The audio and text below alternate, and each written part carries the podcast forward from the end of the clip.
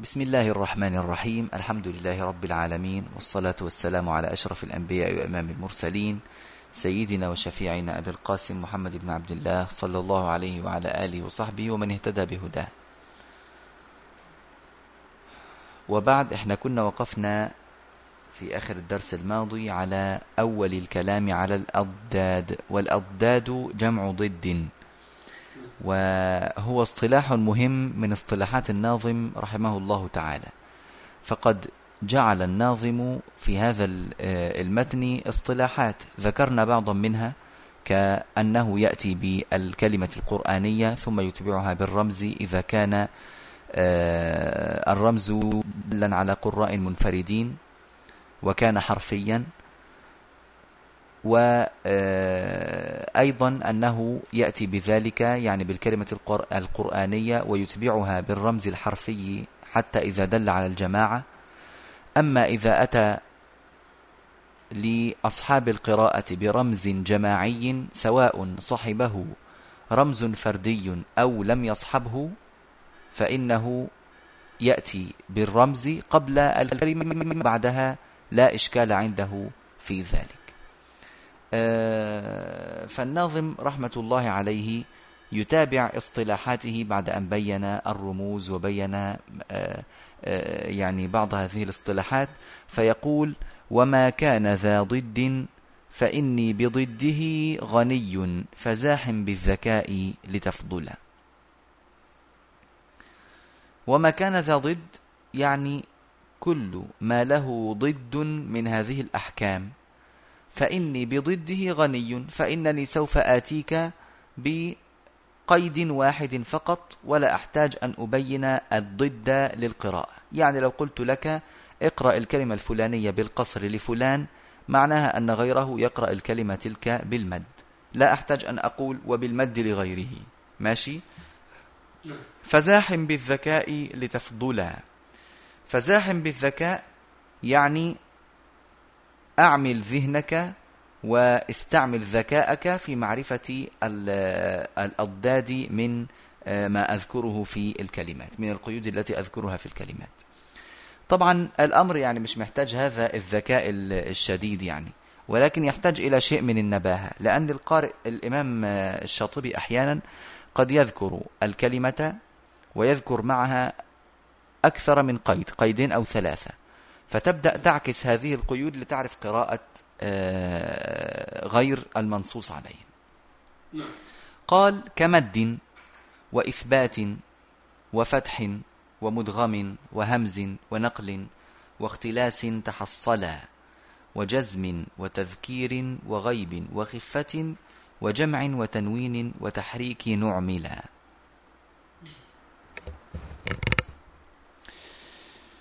المد ضده القصر والقصر يكون ضده أيضا المد. نعم. الإثبات ضده الحذف وأيضا الحذف ضده الإثبات. الفتح ضده الإمالة وضد الإمالة الفتح. نعم. الإدغام ضده الإظهار وكذلك العكس صحيح. والهمز ضده ترك الهمز وعكسه صحيح. والنقل ضده إبقاء الحركة وإبقاء الحركة ضدها النقل. والاختلاس ضده إتمام الحركة والإتمام ضده الاختلاس. التذكير ضده التأنيث والتأنيث ضده التذكير. الغيب ضده الخطاب والخطاب ضده الغيب. والتخفيف ضده التشديد والتشديد ضده التثقيل أيضا.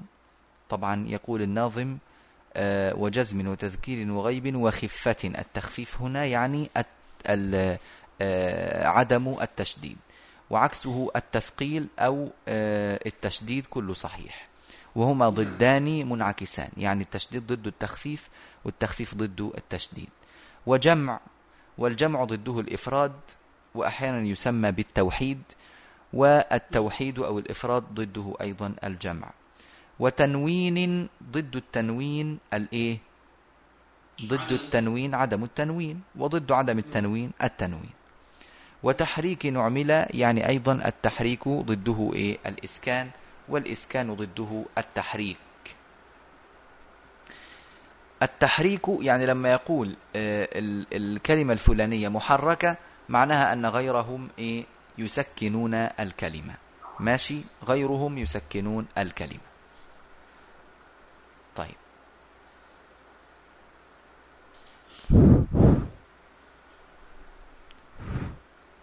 لا يوجد صوت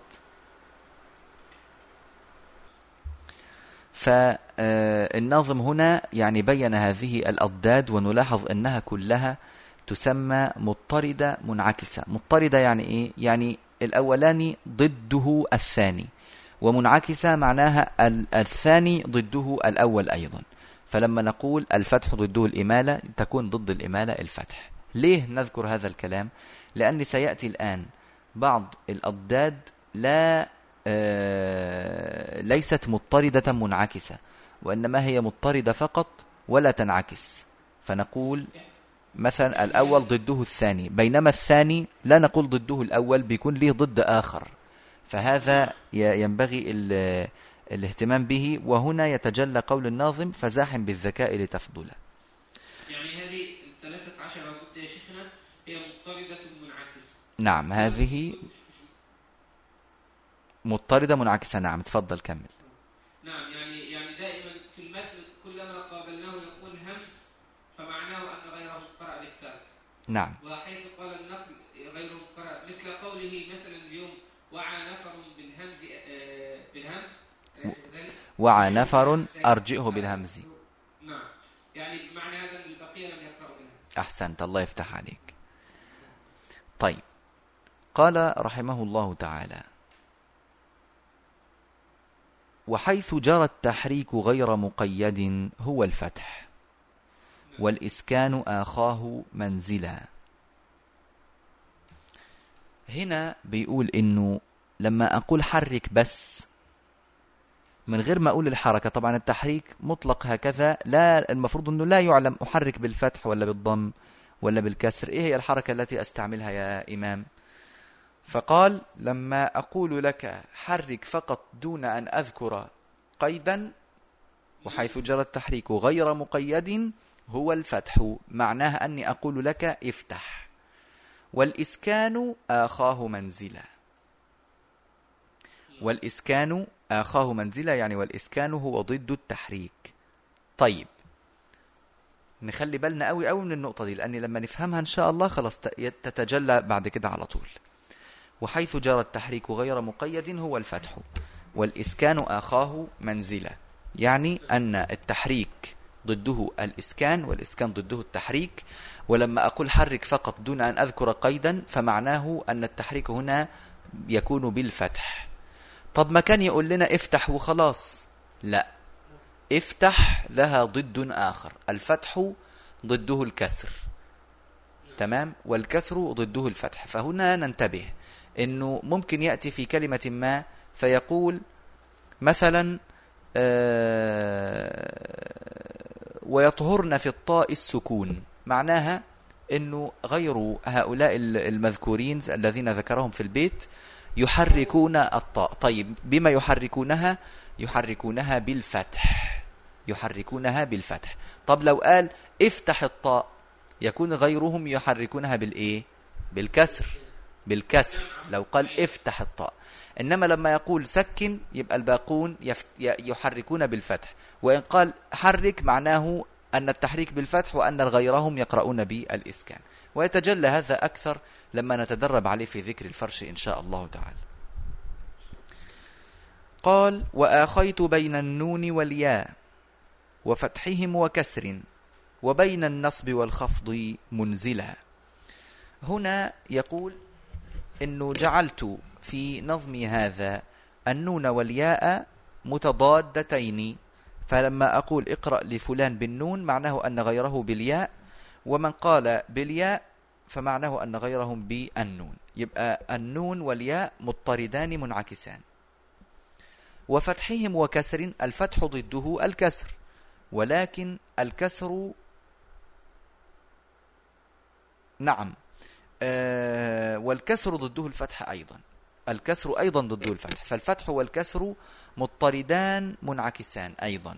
فأصحح بهذا ما يف ما يفهم من كلامي منذ قليل أنه الكسر ليس ضده الفتح لا. الفتح ضده الكسر والكسر ضده الفتح. طبعا لما نقول الفتح يعني لما يقول افتح أو بالفتح أو كده. مش يقول حرك بالفتح مثلا لأني لما يذكر أو يطلق كلمة تحريك فمعناه دائما الضد هو الإسكان. الله يفتح عليك.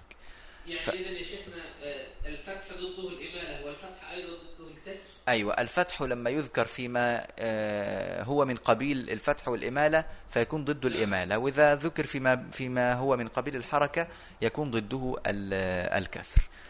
والكسر ضده الفتح أيضا. طيب قال رحمه الله وبين النصب والخفض منزلا يعني وأيضا جعلت النصب ضده الخفض ويكون أيضا ضد الخفض النصب.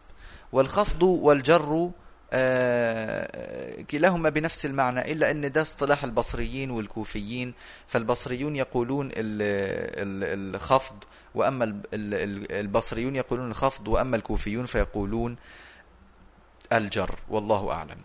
نعم. وبين النصب والخفض منزلا وحيث أقول الضم والرفع ساكتا فغيرهم بالفتح والنصب أقبل.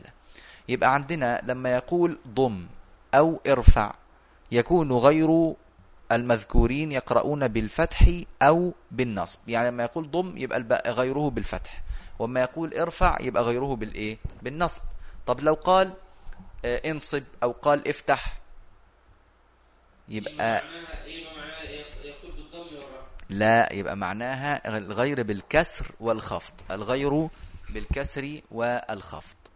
فلا بد من التنبه لهذا.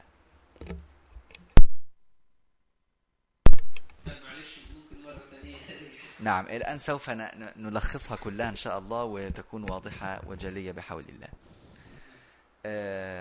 عندنا ذكرنا أضدادا مضطردة منعكسة يعني كل واحد ضده الثاني وكل ثان ضده الأول. ويعني هذا كله 14 طيب 14 ما في مشكلة. ثم ذكر الناظم أن هناك لما قال وجمع وتنوين وتحريك عملا بين مسألة مهمة أنه لما يقول محرك يكون الغير مسكنا. ودائما هو يذكر التحريك ويذكر أو كثيرا ما يذكر التحريك مقيدا. فحرك بفتح حرك بضم حرك بكسر ويبين هذا فيكون جليا. لكن يقول إذا لم أنص على حركة ما وإنما أطلقت فقلت حرك وفقط فيكون التحريك بالفتح. طيب. يبقى لفظ التحريك هنا مهم. إنما عندنا أحيانا ممكن يذكر الحركة مباشرة فيقول افتح. يبقى ضد الفتح الكسر. وإذا قال اكسر ضد الكسر الفتح. طيب. وإذا قال آه، آه، ضم فضد الضم الفتح. وإذا قال ارفع فضد الرفع النصب. فهنا لازم نعرف أن الفتح ضد الكسر والكسر ضده الفتح. وأيضا ضده الفتح. ولكن ليس الفتح ضده الضم لأني خلاص إحنا عرفنا أن الفتح ضده الإيه؟ الكسر. يبقى هذه مضطردة ولكن ليست منعكسة. آه مضطردة وليست منعكسة. طيب يبقى الفتح والكسر مضطردان منعكسان. والكسر والفتح مضطردان منعكسان. لكن الفتح والضم ليس منعكسين آه ليس منعكسين. لأن الفتح ضده لو قلنا ضده عفوا الضم لو قلنا ضده الفتح ماشي لكن الفتح ليس ضده الإيه؟ الضم. وحيث أقول الضم والرفع ساكتا فغيرهم بالفتح والنصب أقبلا. ثم قال رحمه الله بعد أن انتهى من الأضداد خلاص انتهى الآن من الأضداد. ما فيش حاجة تانية إن شاء الله نذكرها في هذا. قال وفي الرفع والتذكير والغيب جملة على لفظها أطلقت من قيد العلا. يعني إيه؟ يعني أن هناك كلمات. الخلاف فيها دائر بين آه، الرفع أو التذكير أو الغيب. يعني الخلاف فيها هذا أحد آه، ضديه. فيقول إنه مش لازم أذكر لك دائما ال ال ال الضد. أو أو أو إنك مش مش مش نقول لن يذكر الضد. لا هو عادة في الغالب خلاص لن يذكر الضد. هو سيأتيك بقراءة أحدهم وأنت تستخرج قراءة غيرهم من الأضداد التي ذكرها. ولكن يقول ليس دائما أقيد لك. ممكن آتي بكلمة ألفظ بها في البيت خلاص لفظا. دون أن أقيدها بشيء. ولكني لن أفعل ذلك إلا إذا كان هذا الأمر بالنسبة للرفع أو التذكير أو الغيب. وهذا له مثال يذكرونه وهو آه، بيت في سورة الأعراف جمع هذه الثلاثة. قال رحمه الله وخالصة أصل ولا يعلمون قل لشعبة في الثاني ويفتح شمللا آه أصل ولا يعلمون قل لشعبة في الثاني ويفتح شمللا فهذا البيت خلونا يعني نبدأ نشوفه مع بعض. بيقول وخالصة أصل. أعمل إيه يا مولانا؟ ما قالش أعمل إيه. قال خالصة كلمة قرآنية اللي هي خالصة يوم القيامة وقال أصل. أصل اللي هو مين؟ اللي هو نافع. فما هو ما هو القيد إذن؟ تبحث عن بما أنه ذكر كلمة بدون قيد يبقى قيدها واحد من ثلاثة. إما أنها بالرفع أو بالتذكير أو بالإيه؟ بالغيبة. فقال وخالصة أصل. إذن تكون القراءة لنافع بالرفع وغيره يقرؤون بالنصب. أيوة الله يفتح عليك. ثم قال ولا يعلمون قل لشعبة في الثاني. هنا كلمة نعم. آه قال وفي الرفع. والغيب جملة على لفظها أطلقت من قائد العلا. يبقى كلمة ولا يعلمون هنا لم يقيد لم يقل بالغيبة بالخطاب بالتذكير بالتأني بإيه؟ مش عارفين. ولم يذكر بفتح بنصب. لا إحنا لسه ما نعرفش الآن هم قرأوا بإيه اللي هم شعبة. قال ولا يعلمون كل شعبة في الثاني ولم يذكر قيدا فتك فتكون قراءة شعبة كأنه باعتباره أطلق الكلمة بدون قيد فتكون قراءة شعبة بالإيه؟ زي ما لفظ بها يعلمون وعكسه تعلمون. يبقى كده بالغيب ولا بالتذكير؟ هنا الآن بالغيب. ليس كذلك؟ بلى بالغيب. ماشي؟ لأنه تعلمون بالخطاب. ثم قال ويفتح شمللا يفتح بالتذكير. وعكسه التأنيث. هو ما قالش ويفتح مثلا فذكره شمللا مثلا يعني. قال ويفتح شمللا بس بدون أن يقيد. يبقى القيد واحد من ثلاثة. يا رفع يا تذكير يا غيب. فطبعا هنا الخلاف ليس لا شك أنه ليس في مسألة الرفع ولا في آه، التذكير عفوا الغيبة والخطاب بل هو في التذكير والتأنيث. لأن يفتح قراءة غير آه، حمزة والكسائي تفتح بالتاء. أيوة لا تفتح لهم أبواب السماء ولا آه، يفتح لهم أبواب السماء. نعم. يعني إذا معنى البيت في الرفع والتذكير والغيب جملة على لفظها أطلقت من قيد العلا يقصد بها أنه إذا آه، أتى بكلمة من الفرشيات دون أن يقيدها فإنها تقع في واحد من هذه الثلاث نعم بلى. شوف هنا عندنا الشيخ عبد الفتاح القاضي بيقول والخلاصة أن الكلمة القرآنية إذا أطلقت وكانت قراءتها لا تعدو أن تكون بالرفع أو ضده كان المراد الرفع. وإذا كانت قراءتها تحتمل التذكير والتأنيث كان المراد التذكير. وإذا كانت قراءتها تحتمل الغيبة والخطاب كان المراد الغيبة فحينئذ يكون الإطلاق دليلا على الرفع في الأول والتذكير في الثاني والغي والغيبة في الثالث. كويس؟ نعم. نعم. هنا بعد ذلك يقول الناظم رحمه الله وقبل وبعد الحرف آتي بكل ما رمزت به في الجمع إذ ليس مشكلا. معنى هذا البيت؟ طبعا قلنا الحرف معناه الكلمة القرآنية اللي فيها الخلاف. وقال آه، وقبل وبعد الحرف آتي بكل ما رمزت به في الجمع. اللي هو الكلمات التي تدل على الجماعة مش الحروف الكلمات التي تدل على الجماعة. فيقول مثلا من يرتدد عما مرسلا أو يقول وصحبة يصرف فتح ضم مثلا. فهنا قال من يرتدد؟ أتى بالكلمة القرآنية عما أتى بالرمز. وهنا قال وصحبة يصرف أتى بالرمز أولا ثم آه، أتى بعد ذلك بالكلمة القرآنية. قال لا بأس أن أفعل ذلك لأنه لا يشكل عليك أيها المتلقي وأيها الدارس لمتني هذا. نعم مثل ما حضرتك تفضلت إذا كان الرمز جماعيا فلا بأس أن يأتي أولا أو آخرا. نعم. الله يفتح عليك. المهم أن يكون الرمز كلميا جماعيا. إنما لو كان حرفي فقط فإنه يعامل معاملة الرموز الفردية. طيب قال رحمه الله وسوف أسمي حيث يسمح نظمه به موضحا جيدا معما ومخولا. طيب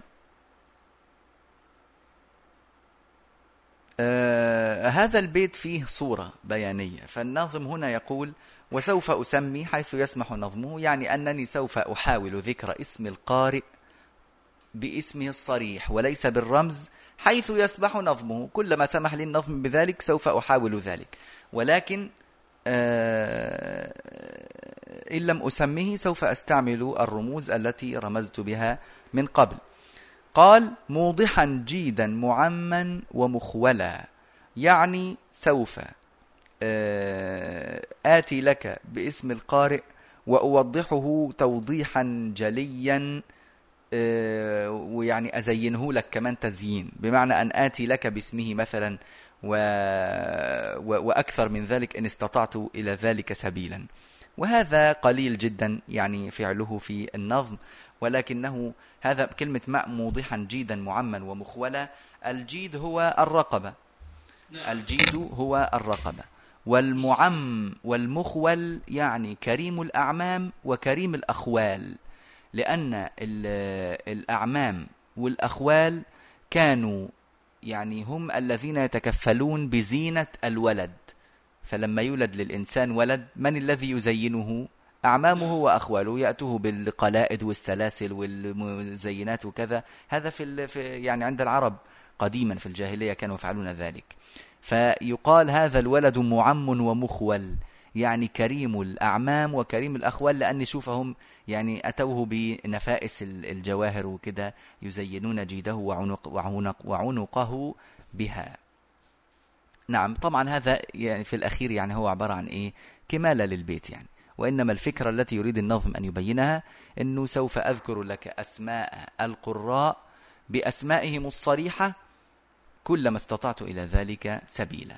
قال رحمه الله ومن كان ذا باب له فيه مذهب فلا بد أن يسمى فيدرى ويعقل يعني إذا كان عندك باب كامل يختص بواحد من القراء أو الرواة فسوف أسميه لك باسمه الصريح. مش هديك إيه؟ رمز. بل سآتي لك باسمه الصريح. عشان مثلا مثل وقف حمزة وهشام. قال وحمزة عند الوقف سهل همزه. وقال في وسط الباب ومثله يقول هشام ما تطرف مسهلا. وزي ما قال ورقق ورش كل راء. نعم. وقال آه وفي هاء تأنيث الوقوف وقبلها ممال الكساء. فذكر أسماء الله. وغلظ ورش فتح لام لصادها في باب اللامات. فيذكر اسم القارئ الصريح في الباب في أوله أو آخره. غالبا يكون ذلك في الأول يعني. آه، حتى يدرى ويعقل القارئ ويدرى ويعقل الإيه؟ آه، الباب. وطبعا هذا معناه إنه لن يرمز لصاحب الباب بعد ذلك في داخل الايه النظم مش هيجي بقى في كل بيت ولا كل بيتين يروح يجيب لك رمزه له له له مثلا عشان تبقى عارف. لا خلاص هو ذكر في بداية الباب ويريح نفسه وريح المتلقي. يعني كأن القارئ قد انفرد بهذا الباب فلا فلا نظير له. أيوة نعم الله يفتح عليك. قال رحمه الله أهلت. الإهلال هو رفع الصوت والنداء. أهلت يعني نادت فلبتها المعاني.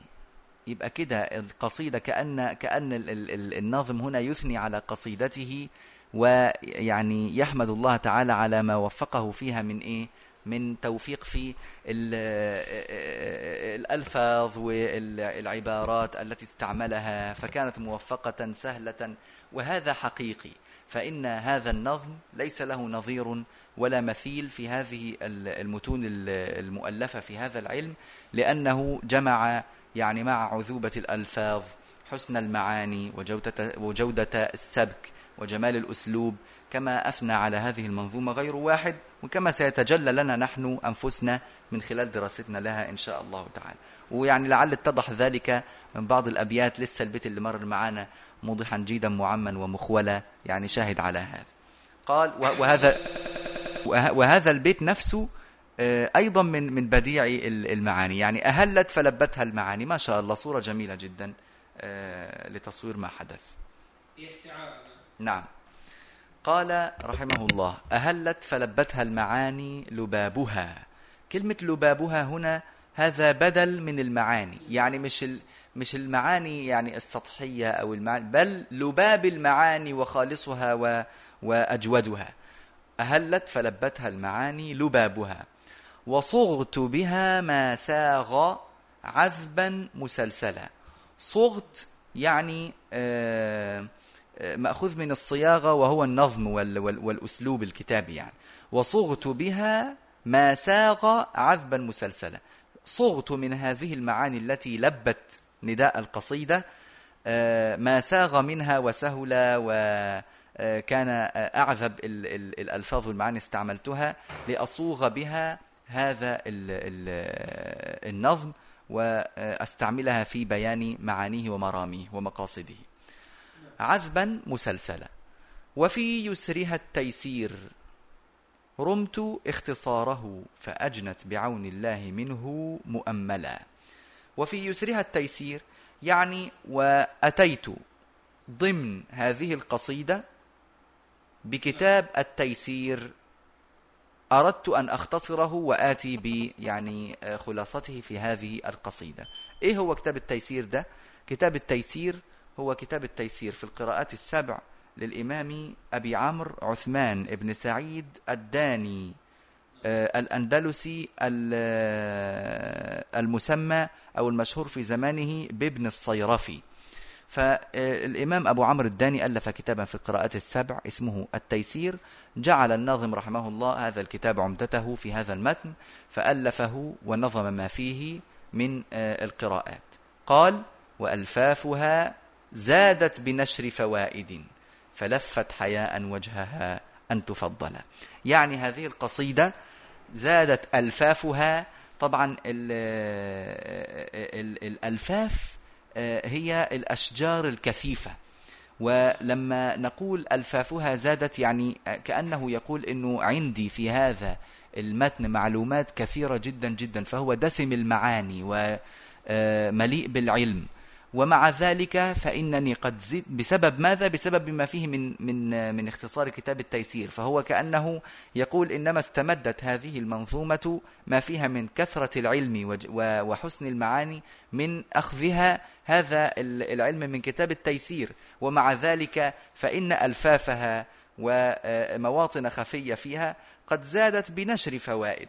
يعني حصل فيها شيء من الفوائد التي لم تكن في التيسير فلفت حياء وجهها أن تفضل. فتواضع وتأدب وأحسن الخلق مع آه، الأستاذ الكبير والعلم الشهير أبي عمرو الداني مع أن نظمه زاد كثيرا كثيرا على ما في كتاب التيسير. وصارت آه، الشاطبية طريقا منفصلة لما زاد فيها من الطرق ولم تعد يعني ولم يعد طريق الشاطبية هو طريق التيسير بل يحوي طريق التيسير ويزيد عليه. فقال وألفافها زادت بنشر فوائد فلفت حياء وجهها أن تفضل. مش معنى أن زدت فيها هذه الفوائد معناها أن كتاب التيسير آه، يعني أقل منها في القيمة والفائدة. لا بل إنني يعني ألف تلف قصيدتي وجهها حياء من أن تفضل على كتاب التيسير. تأدب رحمة الله عليه فتأدب معه من بعده. هذه سنة الله. تأدب معه الجزري في كتاب الطيبة. لما آه، تكلم في مقدمته أيضا وذكر اصطلاحاته قال ضمنتها كتاب نشر العشر قبل أن يقول ذلك. آه اللهم صل على سيدنا محمد وعلى آله وصحبه وسلم. قال ولا أقول إنها أي الطيبة ولا أقول إنها قد فضلت حرز الأماني بل به قد كملت. حوت لما فيه مع التيسير وضعف ضعفه سوى التحرير. فلا ت... يعني يا أيها المتلقي للنظم الطيبة لا تقل إنه نظم الطيبة أحسن من وأفضل من نظم الشاطبية. لا بل إن طيبتي هذه لم تكتمل إلا بأنها جمعت الشاطبية وما فيها. فجمعت الشاطبية والتيسير وكتاب النشر وضعف ضعف ذلك. فتأدب مع الإمام الشاطبي كما تأدب الإمام رحمه الله مع الإمام أبي عمرو الداني وهكذا من يتأدب مع العلماء تأدب معه طلابه وتلاميذه. نسأل الله أن يجعل لنا من ذلك الحظ الوفير. قال رحمه الله وسميتها حرز الأمان تيمنا ووجه التهاني فهنه متقبلا. يعني يذكر في في أو في في نظمه طبعا لأنه ما زال في مقدمة النظم وفي بدايته فحسن به أن يبين اسم النظم الذي اختاره آه، له. فقال سميت هذا النظم حرز الأماني. ليه سماه حرز الأماني؟ من باب التبرك والتيمن والتفاؤل بهذا الاسم. ووجه التهاني فهنه متقبلا. فهنه يعني آه، يعني هنيئا لمن يأخذه وهنيئا لمن يعطى هذا آه، النظم. متقبلا يعني حال كونك متقبلا له مقبلا عليه. ثم قال وناديت اللهم يا خير سامع أعذني من التسميع قولا ومفعلا. يعني آه، أن النظم رحمه الله يقدم بين يدي نظمه بعض الأدعية بالبركة في هذا النظم ولنفسه وللمسلمين ولأهل القرآن يدعو لهم فبدأ ذلك من هنا. فقال وناديت. اللهم يا خير سامع. يعني طبعا آه، يترتب على السمع الإجابة. فكأنه يقول اللهم يا من إذا سمعت أجبت وخير وأنت خير سامع فأنت خير مجيب. أعذني من التسميع والتسميع اللي هو العمل آه، الصالح الذي يقصد به آه، السمعة ووجه الناس وليس وجه الله تعالى. فيستعيذ بالله من الرياء وأن يكون العمل غير خالص لله قولا ومفعلا سواء في قولي أو في فعلي.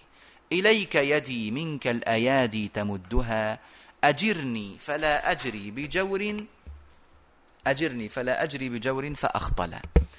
آه، يرفع يده إلى الله تعالى ويقول إليك يدي يعني أنا أمد يدي إليك. منك الأيادي تمدها يعني أنه يبقى يدي هنا يقصد بها الجارحة. إنما الأيادي التي يذكر آه، يذكرها في قوله منك الأيادي تمدها فهي آه، النعم والعطايا. يقال فلان له علي يد يعني له علي منة وفضل وعطية. إليك يدي منك الأيادي تمدها يعني أنا آه، مش برفع يدي لأطلب يعني من ممن لا يطلب منه بل أنت المنعم الوهاب آه، المتفضل دائما فلا فليس لي من أطلب منه إلا أنت يا الله. إليك يدي منك الأيادي تمدها أجرني. آه، الإجارة هي الحفظ والعصمة من الشرور. فلا أجري بجور الجور هو الظلم. فأخطل فأخطل الخطل هو الخطأ. نقول نعوذ بالله من الخطأ والخطل وأن نقول على الله بغير علم. فنقول الخطل. إيه هو الخطل ده؟ اللي هو أيضا الخطأ. ولكن يطلق الخطل على الخطأ في الكلام وعلى الخطأ الفكري أيضا يسمى خطل. فيقول أجرني فلا أجري بجور فأخطل أمين طبعا أخطل هنا فعل فاعله ضمير يعود على إيه؟ على الجور. أجرني فلا أجري بجور فأخطلني هذا الجور. أمين. وكلمة أمين يعني آمين وهي لغة فيها. بمعنى استجب يا رب. أمينة. وأمنا للأمين بسرها وإن عثرت فهو الأمون تحملا أمين. وأمنا للأمين بسرها يعني يدعو أيضا ويطلب الأمن لمن يأتمن آه، على هذه القصيدة ويحفظها ويعيها. ويعني إن عثرت فهو الأمون تحملا وإذا وجد في هذه القصيدة عثرة فإنه يكون كالأمون. والأمون هي الناقة الشديدة التحمل. نعم الناقة الشديدة التحمل. يعني إذا وجد عثرة فإنه يكون مثله مثل الأمون التي تتحمل آه، كثرة العثرات. فهكذا يطلب من آه، طلبة هذه القصيدة نسأل الله أن يخلقنا بذلك. آمين. قال رحمه الله أقول لحر والمروءة مرؤها لإخوته المرآة ذو النور مكحلا. قال أقول لحر الحر هنا اللي هو ليس بعبد. طب العبودية هنا ما دخلها؟ ممكن واحد يكون مولى ألا يدرس هذه القصيدة؟ لا يدرسها وإنما هو يقصد هنا العبودية للشهوات والعبودية للشيطان والعبودية للهوى وللدنيا وللمال وللنفس وكل هذه العبوديات لأنها في الحقيقة هي أشر أنواع العبودية. أقول لحر والمروءة مرؤها لإخوته المرآة ذو النور مكحلة. والمروءة آه، المروءة اللي هي الأخلاق العالية الرفيعة الكاملة. والمروءة مرؤها يعني صاحبها لإخوته المرآة. مرآة لإخوته. مرآة لإخوته يعني مبين لهم ناصح لهم مبين لهم عيوبهم لله تعالى. ذو النور مكحلا ذو النور مكحلا آه، ذو النور اللي هو مين؟ اللي هو مرء المروءة اللي هو صاحب المروءة. يبقى كلمة ذو النور هنا صفة لمرؤها. لإخوته المرأة. ذو النور يعني صاحب نور ويقين مؤمن يعني بالله تعالى. مكحلة. مكحلة شبهه بالكحل لأن الكحل فيه شفاء. قال النبي صلى الله عليه وسلم عليكم بالإثمد فإنه يجل البصر وينبت الشعر. والإثمد نوع من الكحل. فقال المرء صاحب المروءة يكون مكحلة لإخوانه يعني مزيلا لما في أعينهم من الشوائب ويجلو أبصارهم عن آه، الشهوات ومخالفة المروءات. فهذا يعني آه، الإنسان هو الذي يخاطبه الناظم يقول له أخي. أيها المجتاز نظمي ببابه ينادى عليه كاسد السوق أجملا وظن به خيرا وسامح نسيجه بالإغضاء والحسنى وإن كان هلهلا وسلم لإحدى الحسنيين إصابة والأخرى اجتهاد رام صوبا فأمحلا. هنا الناظم رحمه الله يقول يا أيها المجتاز نظمي يعني الذي يمر بنظمي ويسمعه. أخي أيها المجتاز نظمي ببابه. ينادى عليه كاسد السوق أجملا. طبعا كاسد السوق هو علم القراءات لأن آه، آه، هذا العلم ليس له آه، كثير من الطلبة ولا يصبر عليه عليه كثير من الناس. فيقول كاسد السوق يصف هذا العلم. أو نقول إنه يصف نظمه بأنه كاسد السوق من باب تواضعه. فهذا أيضا وجه صحيح. ينادى عليه كاسد السوق أجملا وظن به خيرا ظن بالنظم خير ولا تظن به سوءا وسامح نسيجه بالإغضاء والحسنى. يعني لما لما تشت... الإنسان مننا يشتري قطعة من القماش ليعملها ثوبا فإنه ينظر فيها وفي نسيجها فيجد في بعض الخلل أو في بعض الكذا أو كذا فإما أن يدقق فيه ويبرز هذه المثالب وإما أن يأخذ القطعة وأمر لله ولا بأس يعني مش ظاهرة وخلاص. فقال وسامح نسيجه بالإغضاء والحسنى حتى يعني إذا نظرت إلى نظم هذا فوجدت فيه مثالب وعيوب وأخطاء فسامحها بأن تغضي عنها ولا تنشرها وتشهرها بالإغضاء والحسنى وكن آه، تعامل معها بالحسنى ولا تكن كلئام الناس والعياذ بالله. آه، وإن كان هلهلة وإن كان هذا النسيج مهلهلا ضعيفا خفيفا تعبان سيء ما فهذا كله من تواضعه رحمة الله عليه وقدس الله روحه. وإن كان هلهلة وسلم لإحدى الحسنيين. إصابة والأخرى اجتهاد رام صوبا فأمحل وسلم لإحدى الحسنيين. يعني عامل نظمي معاملة آه، المجتهد. فالمجتهد له حالتان. إما أن يصيب والحمد لله. وإما أن يخطئ.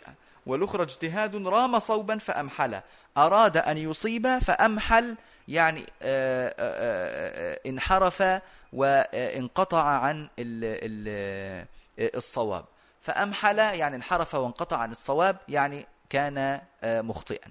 يقول إنه سلم لي بما تسلم به للمجتهد. فكلا كلا ما يصل إليه المجتهد من حالتي الصواب والخطأ آه، حسن. فإنه إن اجتهد فأصاب فله أجران وإن اجتهد فأخطأ فله أجر واحد. قال رحمه الله وقل صادقا لولا الوئام وروحه لطاح الأنام الكل في الخلف والقلا الوئام اللي هو المواءمة يعني الموافقة. وروحه يعني روح الوئام طبعا. لطاح الأنام الكل في الخلف والقلا. بمعنى آه إنه طبعا في في يعني مثل يقول لولا الوئام لهلك الأنام. لولا الوئام لهلك الأنام. فهو ينظم هذا هذه النصيحة آه، في في في نظمه رحمه الله. فيقول لولا الوئام وروحه يعني لولا أن الناس يكونون متوافقين وتهنأ حياتهم بذلك بسبب نشر روح الوئام والموافقة والسلام بينهم. لحصل بينهم من الخلاف والبغضاء اللي هي مأخوذة معنى كلمة القلة اللي هي البغضاء والشحناء والخلاف وكذا. لحصل منه شيء شديد بسبب عدم الوئام.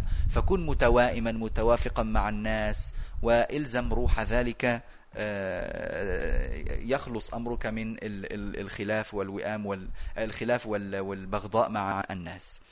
قال تفضل. سؤال بس لو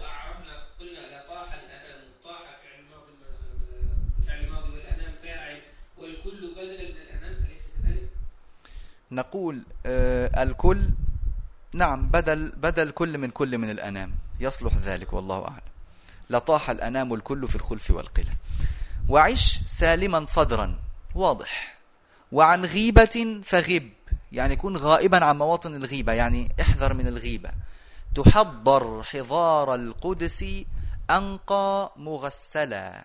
تحضر حضار القدس أنقى مغسلة تحضر آه، من الحضور. مأخوذ من الإيه؟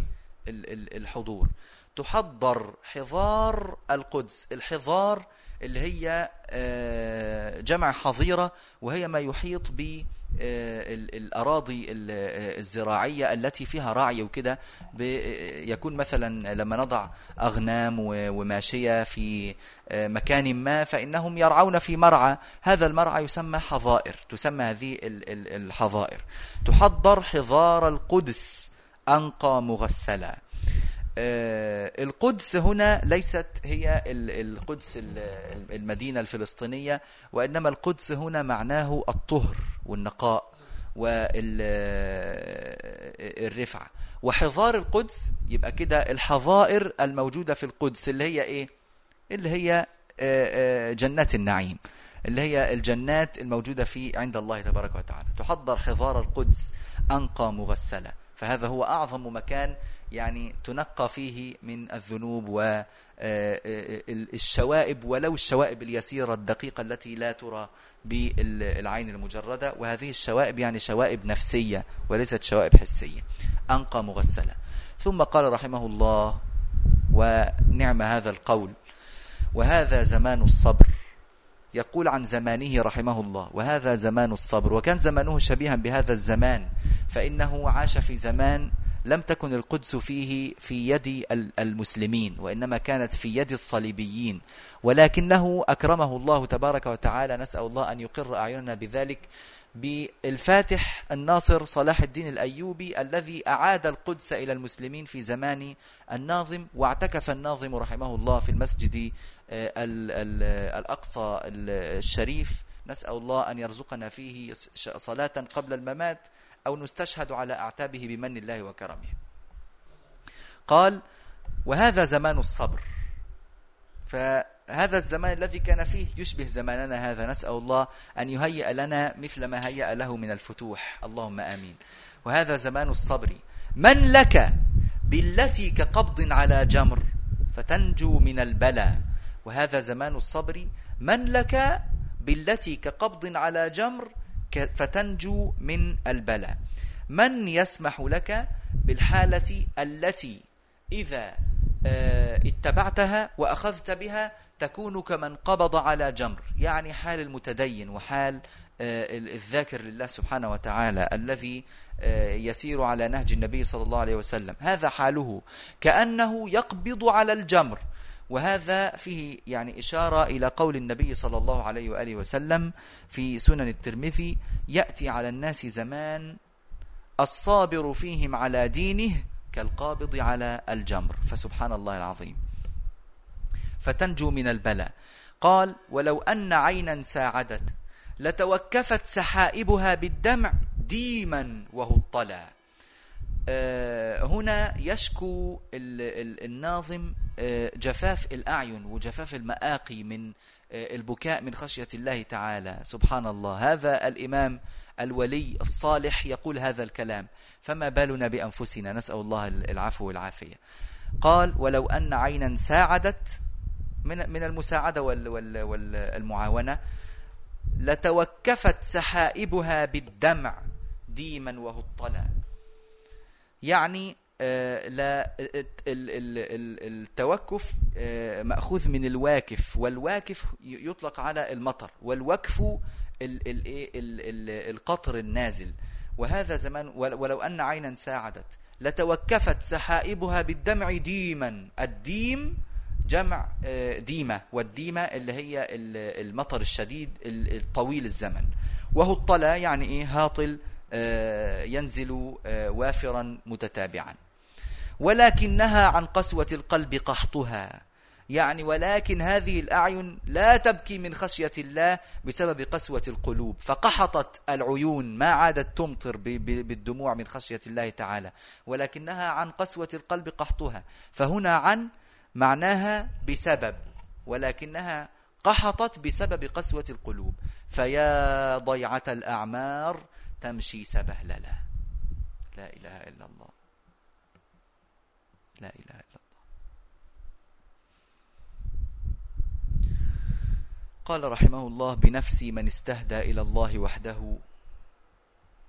بنفسي يعني فداه نفسي أو أفديه بنفسي. من استهدى إلى الله وحده وكان له القرآن شربا ومغسلا. وطابت عليه أرضه فتفتقت بكل عبير حين أصبح مخضلا. لا إله إلا الله.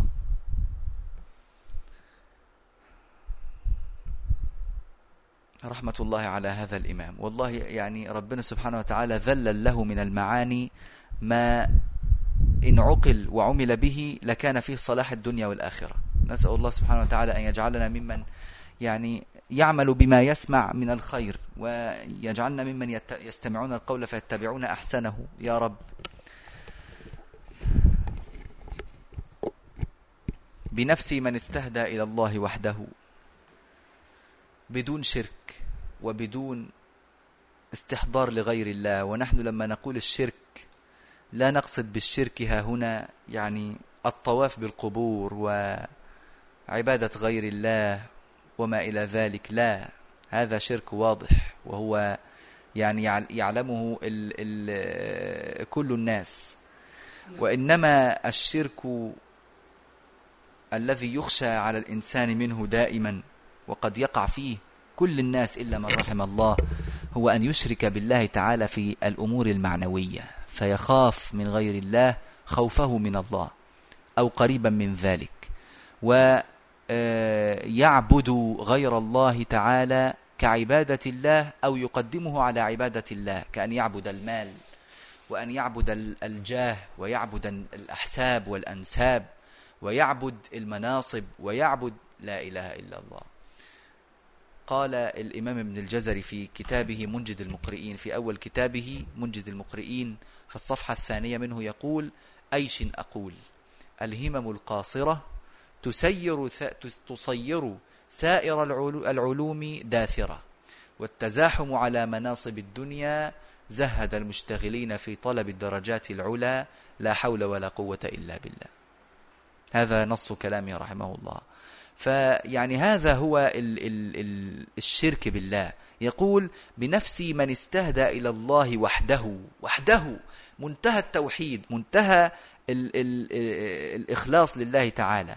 وكان له القرآن شربا ومغسلا. يشرب من القرآن ويغتسل به. بمعنى الأخذ بأخلاقه والتحلي بها ظاهرا وباطنا.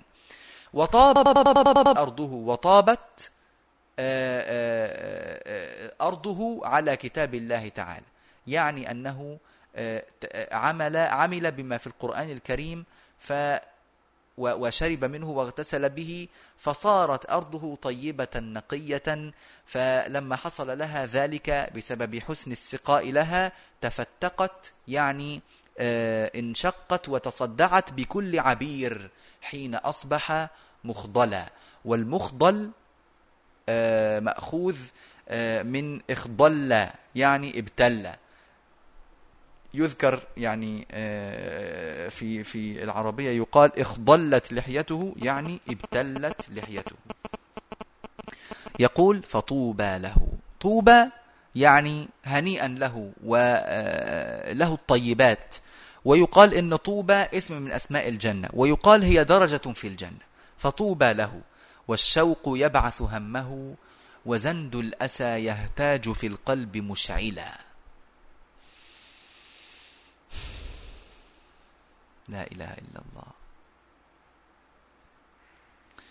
يقول طوبى لهذا العبد الذي استهدى إلى الله وحده وكان له القرآن شربا ومغسلا وما كان ومن كانت صفته التي وصفه بها من قبل فله طوبى له الجنة إن شاء الله. والشوق يبعث همه.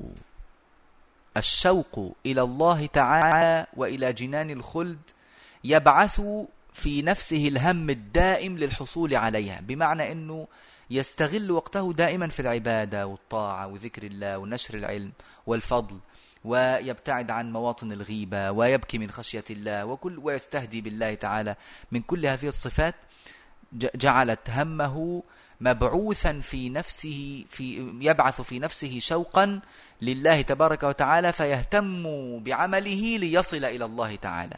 وزند الأسى يهتاج في القلب مشعلا. الزند اللي هو ما يقدح به النار والأسى اللي هو الحسرة والأسف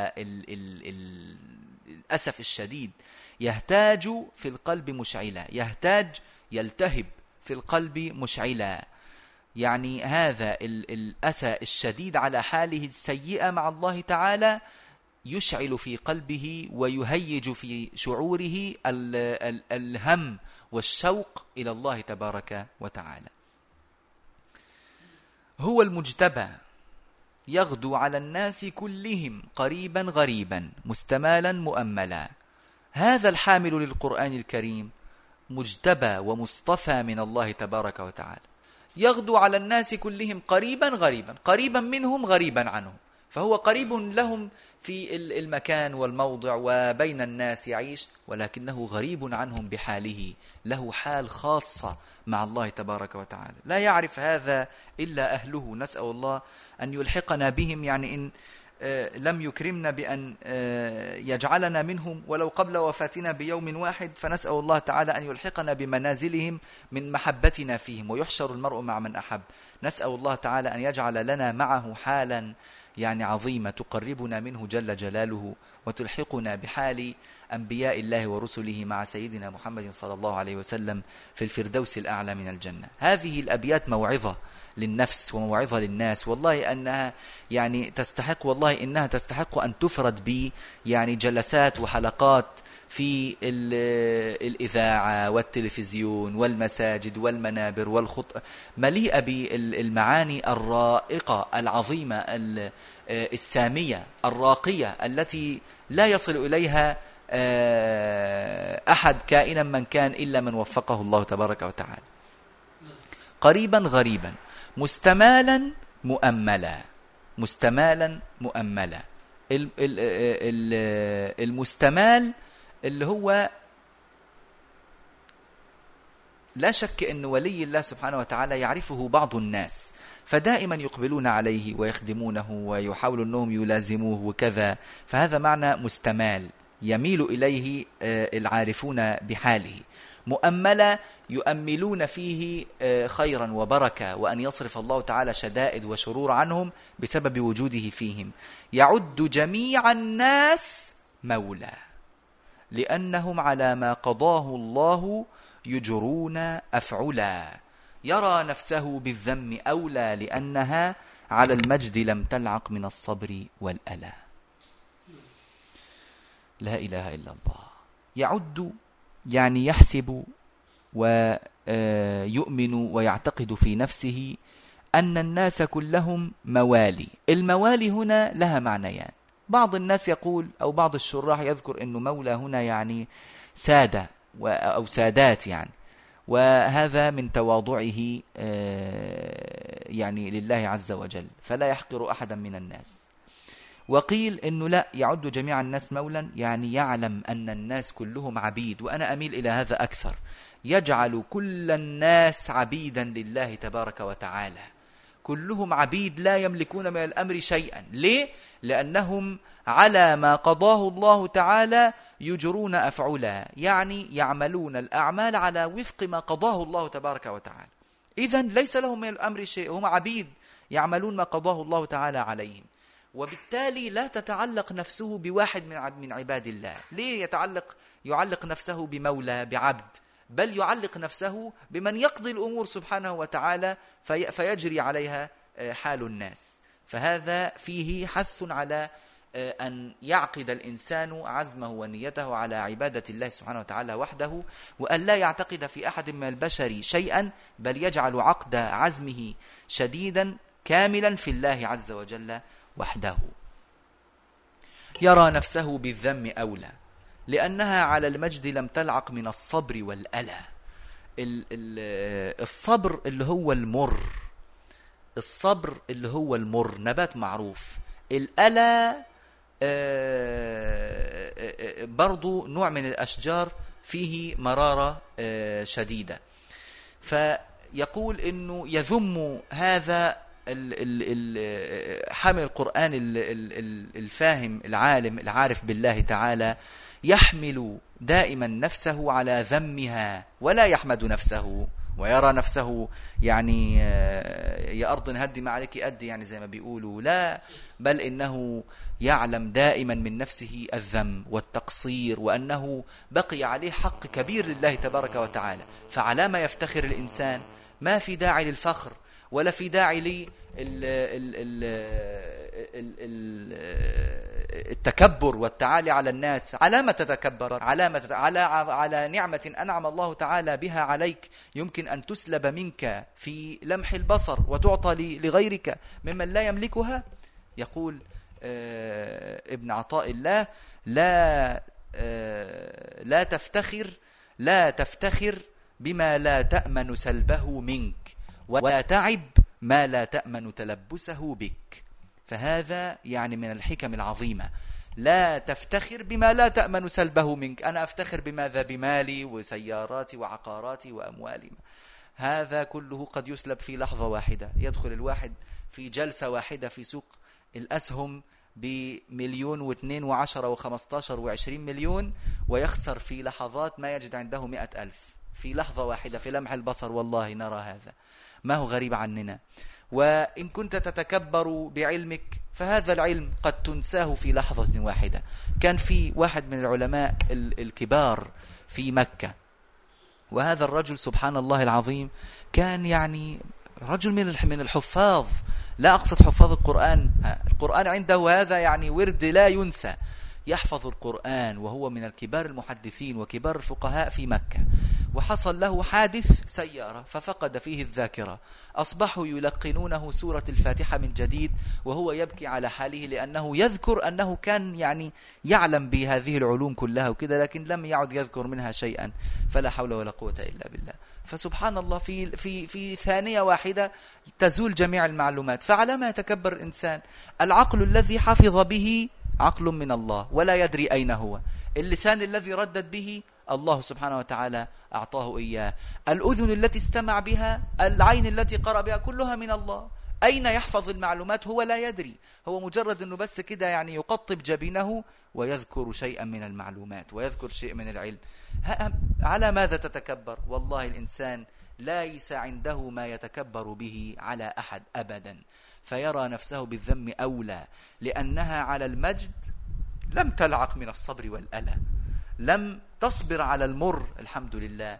إحنا بيأتينا العلم ويأتينا الخير ويأتينا البركة بدون أن نتعب وبدون أن ونحن في بيوتنا بل ونحن على أسرتنا نائمون.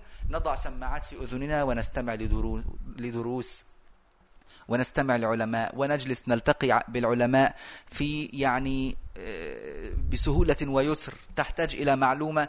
كل الأمر أن تأخذ يعني حجز تذكرة وتطير إلى إلى الشيخ في يعني آه، أيام قلائل وأنت عنده. ولما أيام قلائل؟ بل ترفع سماعة الهاتف عليه في نفس اللحظة وتكلمه. فأين الصبر هذا الذي نصبر عليه؟ وأين الأل الذي نصبر على لعقه حتى نتعلم وحتى نصل إلى المجد؟ أصبح المجد الآن يعني سهل الوصول إليه وأصبح الإنسان يظن نفسه وصل إلى المجد وهو لم يقدم شيئا وإنما كثر مدح الناس له وهو لا يساوي في نفسه ولا عند الناس ولا بل أحيانا نقول إنه لعله لا يساوي عند الله تعالى شيئا لماذا؟ بسبب أنه اغتر بكثرة ثناء الجهال عليه نسأل الله تبارك وتعالى أن يلطف بنا لأنه والله الإنسان لا لا يدري قد يكون في لحظة واحدة ينتكس حاله فهو يدعو الله تبارك وتعالى على بالثبات الدائم وأن يسدده ويوفقه للخير ويقبضه على ذلك. وهذا يكون كرما من الله تبارك وتعالى بحتا لا يد له فيه وإن جلس يحمد الله عليه طيلة عمره إلى أن يلقى الله وهو يحمد لا يوفي شكر هذه النعمة فقط فضلا عن بقية النعم والفضائل التي تفضل الله تعالى بها على الناس. قال رحمه الله وقد قيل كن كالكلب يقصيه أهله وما يأتلي في نصحهم متبذلا رضي الله عن هذا الإمام. أسأل الله برحمة بكرمه ومنه أن يرحمه رحمة واسعة وأن يلحقنا وإياه بحبيبنا صلى الله عليه وآله وسلم وأن يجزيه عنا خير الجزاء بما قدم وأعطى. وأسأل الله سبحانه وتعالى أن يرزقنا الفهم لهذه اللطائف والدقائق السلوكية الغاية في الدقة والغاية في الروعة وألا نكون ممن يحسن الكلام ولا يحسن العمل. كان يعني آه، أستاذنا الدكتور محمد موسى الشريف يقول نسأل الله أن يجعلنا من الذا الذواقين ولا يجعلنا من الوصافين. نصف الحال لكن لم نذقه. لا نسأل الله أن يجعلنا من من ذاق الحال لأن من ذاق هو الذي يعرف وليس من يصف. وقد قيل كن كالكلب يقصيه أهله يبعدوه و يزجروه ويهينوه عشان يخرج وما يأتلي في نصحهم متبذلا. يأتلي يعني يقصر ولا يقصر في نصحهم يأتي السارق في الليل وكذا وهو يطردونه بالنهار ويضربونه ويزجرونه ويهينونه ومع ذلك ينبههم إلى الشر الذي يحيط بهم وما يأتلي في نصحهم متبذلا. فكن يا عبد الله حالك حال هذا الكلب الذي مهما زجره الناس ومهما أساءوا إليه ومهما تطاولوا عليه دائما يجعل في نفسه الحرص على نصحهم والحرص على أن آه، يعلمهم ما ينفعهم لأنه يعامل الله ولا يعامل الناس هو يعامل الله تعالى وهو بذلك قد أخذ الثواب وأخذ الأجر يعني هو لا يفعل ذلك بلا ثواب بل قد أخذ الثواب يعني كمان ليس له في الأمر شيء من الفضل بل إنه يفعل ذلك ليثيبه الله تبارك وتعالى. وما يأتلي يعني ما في ذرة تقصير في نصحهم متبذلة كمان يعني مش بس التبذل يعني أنه يبذل النصيحة بشدة مهما, مهما تجر عليه من ذل ووبال. لا ينقطع عنها. لعل إله العرش يا إخوتي يقي جماعتنا كل المكاره هو لا هو ده. هو دي, دي النتيجة اللي لازم يصل إليها الناظم رحمه الله. ما هو اللي يعمل كده يعني ملوش حل في الأخير إلا هذا. لعل إله العرش يا إخوتي الواحد يعني يتلذذ بسماع هذا هذه النفسية التي يكتب بها هذا الناظم. له نفسية نقية شفافة نافعة لكل من يذكر هذا الكلام بعد ألف سنة من وفاة الناظم.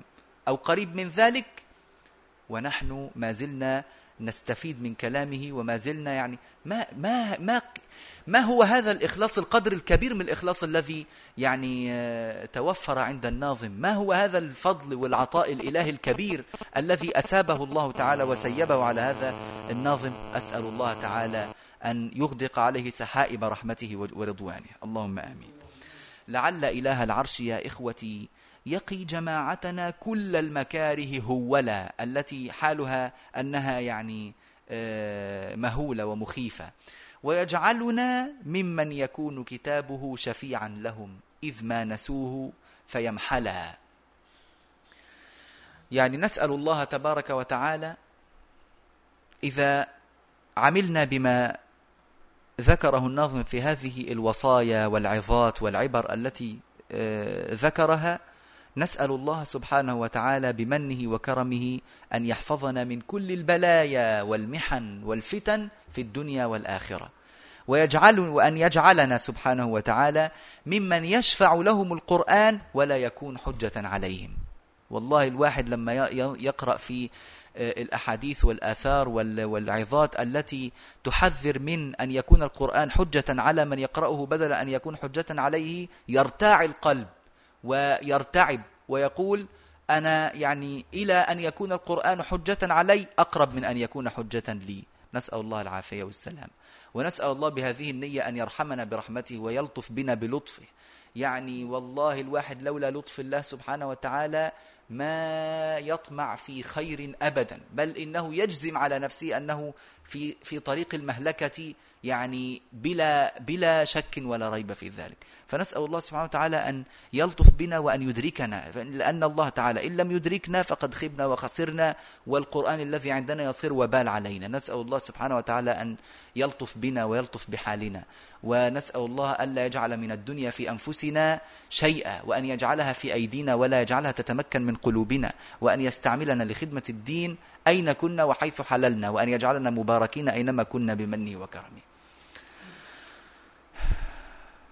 قال النبي صلى الله عليه وسلم القرآن شافع مشفع وماحل مصدق.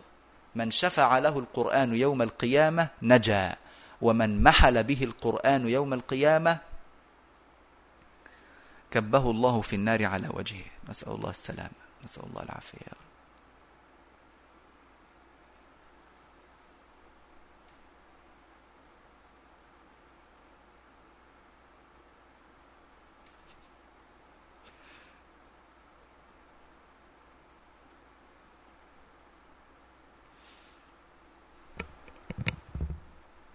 اللهم الطف بنا يا رب.